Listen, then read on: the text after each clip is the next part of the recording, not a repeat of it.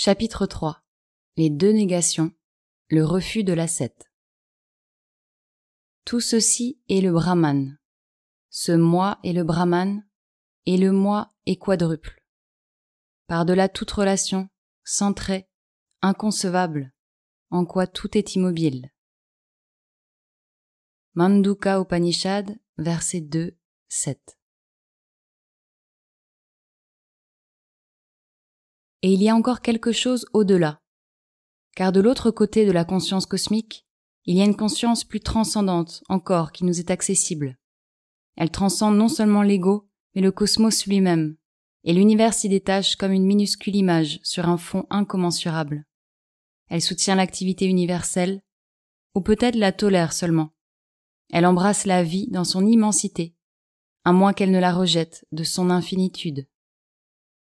Si, de son point de vue, le matérialiste a raison de soutenir que la matière est la réalité, le monde relatif est la seule chose dont nous puissions en quelque sorte être sûrs, que l'au-delà est totalement inconnaissable, voire inexistant, un rêve du mental, une abstraction de la pensée dissociée de la réalité, de même le sannyasi épris de cet au-delà a-t-il raison, de son point de vue, de soutenir que le pur esprit est la réalité, la seule chose qui ne soit pas soumise au changement à la naissance et à la mort, et que le monde relatif n'est qu'une création du mental et des sens, un rêve, une abstraction inverse de la mentalité se retirant de la connaissance pure et éternelle. Quelle justification la logique ou l'expérience peuvent-elles apporter à l'appui de l'une de ces conceptions extrêmes, qui ne puissent être contredites, à l'autre extrême, par une logique également puissante et une expérience également valable? La réalité du monde de la matière est affirmé par l'expérience des sens physiques qui, étant eux-mêmes incapables de percevoir ce qui est immatériel ou ce qui, par sa structure, diffère de la matière brute, voudrait nous convaincre que le suprasensible est irréel. Cette erreur grossière ou primaire de nos organes corporels ne voit pas sa valeur rehaussée par sa promotion dans le domaine du raisonnement philosophique. Leurs prétentions sont bien évidemment injustifiées. De même dans le monde de la matière, il y a des existences dont les sens physiques ne peuvent prendre connaissance. Et cependant, la négation du suprasensible, comme étant nécessairement une illusion et une hallucination, repose sur le fait que nos sens associent le réel à ce qui est matériellement perceptible. Or cela même est une hallucination. Affirmant d'un bout à l'autre ce qu'il cherche à démontrer, cet argument tourne dans un cercle vicieux et ne peut avoir aucune valeur dans un raisonnement impartial. Non seulement il y a des réalités physiques qui sont suprasensibles, mais si l'évidence et l'expérience peuvent être tenues pour un critère de vérité, il y a aussi des sens supraphysiques, qui peuvent non seulement prendre connaissance des réalités du monde matériel sans l'aide des organes sensoriels corporels, mais nous mettre en contact avec d'autres réalités, supraphysiques et appartenant à un autre monde. Des réalités, autrement dit, relevant d'un ordre d'expérience consciente, qui dépendent d'un autre principe que celui de la matière grossière, dont semblent être faits nos soleils et nos terres. Constamment affirmée par l'expérience et la croyance humaine depuis les origines de la pensée, cette vérité commence à être confirmée par de toutes nouvelles formes de recherche scientifique, maintenant qu'elle n'est plus obligée de se concentrer exclusivement sur les secrets du monde matériel.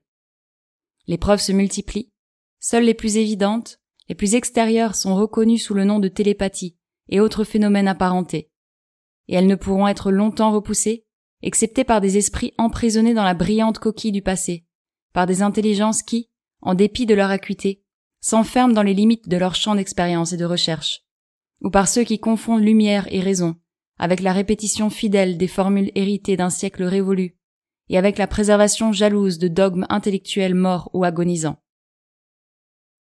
Il est vrai que les aperçus des réalités supraphysiques obtenus par des recherches méthodiques étaient imparfaits et sont encore mal assurés car les méthodes employées restent rudimentaires et défectueuses.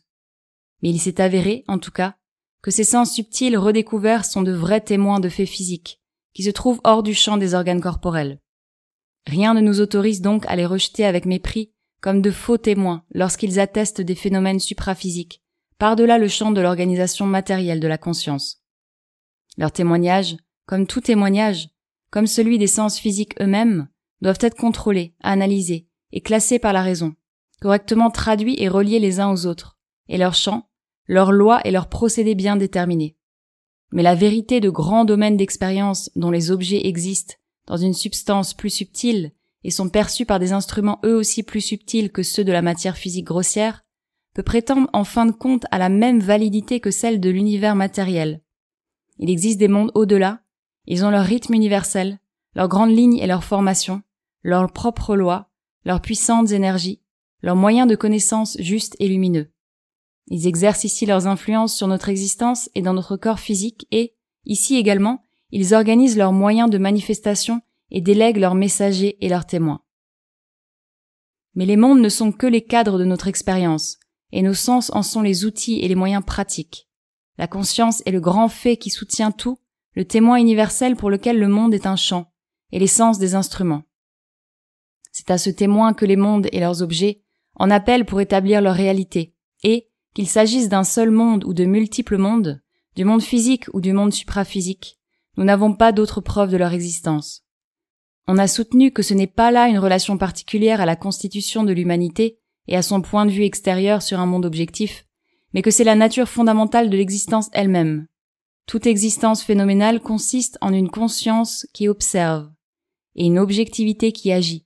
Or l'action ne peut se produire sans le témoin, car l'univers n'existe que dans la conscience qui observe, ou pour elle, et n'a pas de réalité indépendante. D'autres ont alors soutenu que l'univers matériel jouit d'une éternelle existence en soi. Il était là avant que n'apparaissent la vie et le mental, et il survivra quand ils auront disparu, et ne troubleront plus de leur lutte éphémère et de leur pensée limitée le rythme éternel et inconscient des soleils. Le différent, si métaphysique qu'il soit en apparence, a pourtant la plus grande importance pratique, car il détermine toute l'attitude de l'homme à l'égard de la vie, le but qu'il assignera à ses efforts, et le champ dans lequel il circonscrira ses énergies. Il soulève en effet la question de la réalité de l'existence cosmique et celle, plus importante encore, de la valeur de la vie humaine. Si nous poussons assez loin le raisonnement matérialiste, il faut en conclure à l'insignifiance, à l'irréalité de la vie de l'individu et de la race qui, logiquement, nous laisse le choix entre l'effort fiévreux de l'individu pour arracher ce qu'il peut à une existence éphémère, pour vivre sa vie, comme on dit, et le service, détaché et sans objet, de la race et de l'individu, tout en sachant que l'un est une fiction passagère de la mentalité nerveuse, et l'autre une forme collective, un peu plus durable, du même spasme nerveux et régulier de la matière. Nous travaillons ou éprouvons du plaisir sous l'impulsion d'une énergie matérielle, qui nous leurre avec la brève illusion de la vie, ou avec l'illusion plus noble d'un but éthique et d'un accomplissement mental. Le matérialisme, comme le monisme spirituel, aboutit à une maya qui existe et cependant n'existe pas. Elle existe car elle est présente et s'impose à nous, et n'existe pas car elle est accidentelle et transitoire en ses œuvres. À l'autre extrême, si nous insistons trop sur l'irréalité du monde objectif, nous arrivons par un chemin différent à des conclusions similaires. plus catégorique encore, le caractère fictif de l'ego individuel, l'irréalité et l'inanité de l'existence humaine, le retour au non-être ou à un absolu sans rapport avec rien, comme seul moyen rationnel d'échapper à l'absurde confusion de la vie phénoménale. Et cependant la question ne peut être résolue par une argumentation logique basée sur les données de notre existence physique ordinaire, car dans ces données il y a toujours un manque d'expérience qui rend tout argument inopérant. Nous n'avons habituellement ni l'expérience définitive d'un mental cosmique ou d'un supramental affranchi de la vie corporelle individuelle, ni une expérience fermement délimitée nous permettant de supposer que notre moi subjectif dépend réellement de son enveloppe physique, et ne peut ni lui survivre, ni s'élargir au-delà du corps individuel. Seule une extension du champ de notre conscience, seul un accroissement inespéré de nos instruments de connaissance permettrait de résoudre l'ancienne dispute. Pour être satisfaisante, l'extension de notre conscience doit nécessairement impliquer un élargissement intérieur de l'individu en l'existence cosmique, car le témoin, s'il existe, n'est pas le mental individuel incarné, né dans ce monde, mais la conscience cosmique embrassant l'univers et apparaissant dans toutes ses œuvres comme une intelligence immanente, pour laquelle le monde subsiste éternellement et réellement comme sa propre existence active, ou de laquelle le monde est né et en laquelle il disparaîtra par un acte de connaissance ou de pouvoir conscient. Le témoin de l'existence cosmique, son Seigneur, n'est pas le mental organisé, mais cela qui, éternel et calme, veille également au sein de la terre vivante et du corps humain vivant, et pour qui le mental et l'essence ne sont pas des instruments indispensables. La psychologie moderne commence lentement à admettre la possibilité d'une conscience cosmique, comme elle a admis qu'il puisse exister des instruments de connaissance plus plastiques, mais tout en reconnaissant désormais sa valeur et son pouvoir, elle l'arrange encore parmi les hallucinations.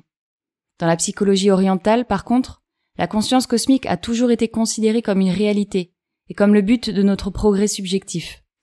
La condition essentielle pour atteindre ce but est le dépassement des limites qui nous sont imposées par le sens de l'ego, et au moins une participation, au mieux une identification avec la connaissance de soi qui veille secrètement au cœur de toute vie et en tout ce qui nous semble inanimé. Une fois plongés dans cette conscience, nous pouvons continuer, comme elle, à nous concentrer sur l'existence universelle.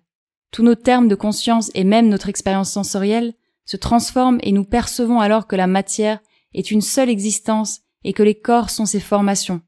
Et en chacun cette existence unique se sépare physiquement d'elle-même en tous les autres corps, pour établir ensuite par des moyens physiques une communication entre ces innombrables points de son être. Notre expérience du mental, et de la vie également, est similaire. Nous les percevons comme une même existence, unique en sa multiplicité, se séparant et se réunissant dans chaque domaine par des moyens appropriés à ce mouvement. Mais si nous le voulons, nous pouvons aller plus loin et, passant par de nombreux degrés intermédiaires, prendre conscience d'un supramental dont les opérations universelles sont la clé de toutes les activités subordonnées. Et nous ne devenons pas seulement conscients de cette existence cosmique, mais conscients en elle et comme elle, nos sensations la reçoivent et nous pénétrons en elle en toute conscience. En elle nous vivons comme nous vivons auparavant dans le sens de l'ego, actifs et de plus en plus en contact, et même de plus en plus unifiés avec d'autres mentalités, d'autres vies, d'autres corps que l'organisme que nous appelons nous-mêmes, agissant non seulement sur notre être moral et mental et sur l'être subjectif des autres, mais sur le monde physique et sur ses événements, par des moyens plus divins que ceux dont disposent nos capacités égoïstes. Pour l'homme qui est entré en contact avec elle ou vit en elle, cette conscience cosmique est donc bien réelle, et d'une réalité plus grande que la réalité physique, réelle en soi, réelle en ses effets et en ses œuvres. Et de même qu'elle est réelle pour le monde, qui est son expression totale, de même le monde est-il réel pour elle, mais non comme une existence indépendante. Car dans cette expérience plus haute et moins entravée, nous percevrons que la conscience et l'être ne diffèrent pas l'un de l'autre, que tout être est une conscience suprême, toute conscience est une existence en soi, éternelle en soi, réelle dans ses œuvres et non point un rêve ou un produit de l'évolution. Le monde est réel précisément parce qu'il existe seulement dans la conscience, étant la création d'une énergie consciente, qui est une avec l'être. Ce qui serait contraire à la vérité des choses, c'est qu'une forme matérielle puisse exister indépendamment de l'énergie lumineuse en soi qui l'assume. Ce serait une fantasmagorie, un cauchemar, un impossible mensonge. Mais cet être conscient qui est la vérité du supramental infini est plus que l'univers et vit indépendamment dans sa propre infinitude inexprimable, aussi bien que dans les harmonies cosmiques. Le monde vit par cela, cela ne vit pas par le monde. Et comme nous pouvons entrer dans la conscience de l'univers et devenir un avec toute l'existence cosmique, de même nous pouvons entrer dans la conscience qui transcende le monde et nous élever au-dessus de toute existence cosmique. Alors se pose la question qui s'était présentée dès l'abord. Cette transcendance implique-t-elle nécessairement un rejet de la vie cosmique? Quel rapport cet univers a-t-il avec l'au-delà? Car aux portes du transcendant se tient ce simple et parfait esprit décrit dans les Upanishads, lumineux, pur, soutenant le monde mais inactif en lui, sans nerf d'énergie, sans fissure de dualité, sans cicatrice de division, unique, identique, libre de toute apparence de relation et de multiplicité. Le moi pur des Advaitines, le Brahman inactif, le silence transcendant. Et quand il franchit ses portes soudainement et sans transition, le mental est saisi par le sens de l'irréalité du monde et de la seule réalité du silence, car c'est là une des expériences les plus puissantes et les plus convaincantes accessibles au mental humain. C'est là, dans la perception du pur moi et du non-être derrière lui, que se trouve la source d'une seconde négation, parallèle et diamétralement opposée à la négation matérialiste, mais plus complète, plus irrévocable, plus périlleuse encore dans ses effets sur les individus et les collectivités qui répondent à son puissant appel vers le désert le refus de l'ascète. C'est cette révolte de l'esprit contre la matière qui, depuis 2000 ans, depuis que le bouddhisme a dérangé l'équilibre du vieux monde arien, a de plus en plus fortement marqué la mentalité indienne. Non pas que le sens de l'illusion cosmique résume toute la pensée indienne, il y a en elle d'autres points de vue philosophiques, d'autres aspirations religieuses. Et les tentatives d'harmonisation entre ces deux termes n'ont pas manqué non plus, mais dans les doctrines les plus radicales. Mais toutes ont vécu dans l'ombre d'un grand refus. Et pour toutes, la robe de l'ascète est l'aboutissement final de la vie. La conception générale de l'existence fut toute imprégnée de la théorie bouddhiste de la chaîne du karma et de l'antinomie qui en dérive entre l'esclavage et la libération, l'esclavage par la naissance, la libération par la cessation de la naissance. Ainsi toutes les voix se sont-elles unies pour déclarer d'un même accord que le royaume des cieux ne saurait exister en ce monde des dualités, mais au-delà, dans les joies de l'éternel Vrindavan, ou dans la haute béatitude de Brahmaloka, au-delà de toute manifestation, en quelque nirvana ineffable, ou bien là où toute expérience séparée se perd dans l'unité sans trait de l'indéfinissable existence. Et au long des siècles, une immense cohorte de brillants témoins, saints et instructeurs, non sacrés pour la mémoire de l'Inde, qui ont profondément marqué son imagination, ont toujours porté le même témoignage et fait grandir le même appel sublime vers le large. Le renoncement est le seul chemin qui mène à la connaissance, l'acceptation de la vie physique est le choix de l'ignorant, et la cessation de la naissance est le meilleur profit que l'homme puisse tirer de la naissance, l'appel de l'esprit, le recul devant la matière. Pour un âge qui se détourne de l'esprit ascétique, et dans le reste du monde il semble que l'heure de l'anachorète soit passée, ou soit en voie de l'être. Il est facile d'attribuer cette forte tendance à quelque dépression de l'énergie vitale chez une race ancienne, épuisée par un fardeau qui fut jadis son apport immense au progrès général, exténué par ses diverses contributions à la somme de l'effort humain et de la connaissance humaine. Nous avons vu, cependant, que cette tendance correspond à une vérité de l'existence, à un état de réalisation consciente qui se trouve au sommet de nos possibilités. Dans la pratique aussi, l'esprit ascétique est un élément indispensable de la perfection humaine, et même son affirmation exclusive ne peut être évitée tant que la race n'a pas, à l'autre extrême, libéré son intelligence et ses habitudes vitales de leurs asservissements aux exigences obstinées de l'animalité. En vérité, nous cherchons une affirmation plus large et plus complète. Nous constatons que dans l'idéal ascétique de l'Inde, la grande formule védantique, l'un sans second, n'a pas été suffisamment interprétée à la lumière de cette autre formule également impérative. Tout ceci est le Brahman. L'aspiration fervente de l'homme dans son ascension vers le divin n'a pas été suffisamment reliée au mouvement descendant du divin qui se penche vers sa manifestation pour l'embrasser éternellement. La signification du divin dans la matière n'a pas été aussi bien comprise que sa vérité dans l'esprit. La réalité que cherche le sannyasin a été saisie dans toute sa hauteur, mais non pas, comme sur le faire les anciens védantins, dans toute son étendue et toute son intégralité. Dans notre affirmation plus complète, nous veillerons cependant à ne pas minimiser la part du pur élan spirituel, de même que nous avons reconnu l'immense service que le matérialisme a rendu au divin pour l'accomplissement de ses desseins, de même devons-nous reconnaître le service plus considérable encore que l'ascétisme a rendu à la vie. Nous préserverons, dans l'harmonie finale, les vérités de la science matérielle et ses réels apports, même si nombre de ses formes présentes, ou peut-être même toutes, doivent être brisées ou délaissées. Et nous devons être guidés par un scrupule plus grand encore quand il s'agit de la juste préservation de notre héritage arien, quelle que soit la diminution ou la dépréciation qu'il ait pu subir.